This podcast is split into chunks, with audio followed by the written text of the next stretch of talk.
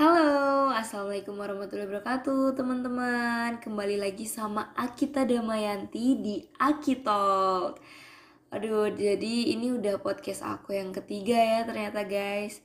Nah, di podcast ketiga aku kali ini aku bakalan membahas tentang konten yang menarik nih. Apa ya kira-kira, ada yang mau tebak nggak? Oke, jadi di podcast aku kali ini aku bakalan bahas mengenai jenis-jenis lembaga penyiaran.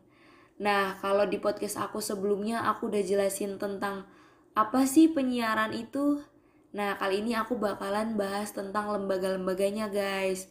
Nah, kalian pasti udah kepo-kepo banget kan? Ya udah deh, kita nggak usah banyak basa-basi, langsung aja check it out.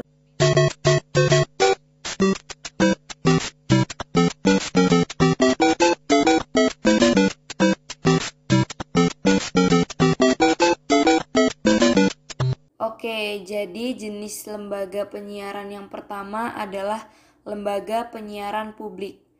Lembaga penyiaran publik ini didirikan oleh negara atas partisipasi publik yang berfungsi memberikan layanan untuk kepentingan dan aspirasi publik serta bersifat independen, netral, dan tidak komersial. Lembaga penyiaran publik memiliki prinsip sebagai berikut.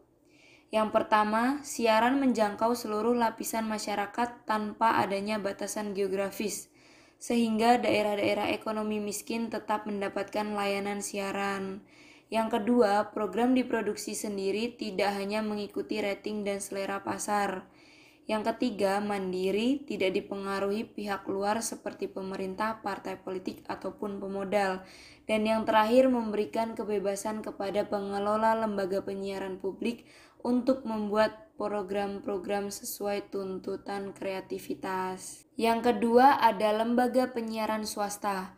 Lembaga ini bersifat komersial dan menggantungkan hidupnya dari pemasukan iklan dengan ketentuan warga negara asing dilarang menjadi pengurus lembaga penyiaran swasta, kecuali untuk bidang keuangan dan bidang teknik. Lembaga penyiaran swasta juga dapat melakukan penambahan dan pengembangan dalam rangka pemenuhan modal yang berasal dari modal asing. Next ada lembaga penyiaran komunitas.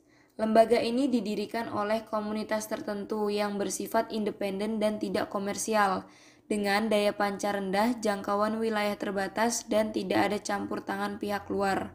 Modal pun bersumber pada dana sukarela diperoleh dari kontribusi komunitas dan sumber lain yang sah dan tidak mengikat. Dan yang terakhir ada lembaga penyiaran langganan.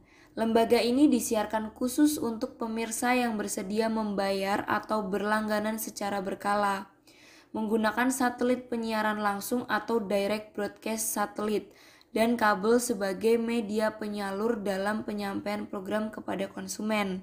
Penayangan siaran tergantung pada ada atau tidaknya jaringan kabel yang terdapat pada wilayah yang bersangkutan. Oke, mungkin segini aja yang bisa aku sampaikan di podcast aku kali ini mengenai jenis-jenis lembaga penyiaran.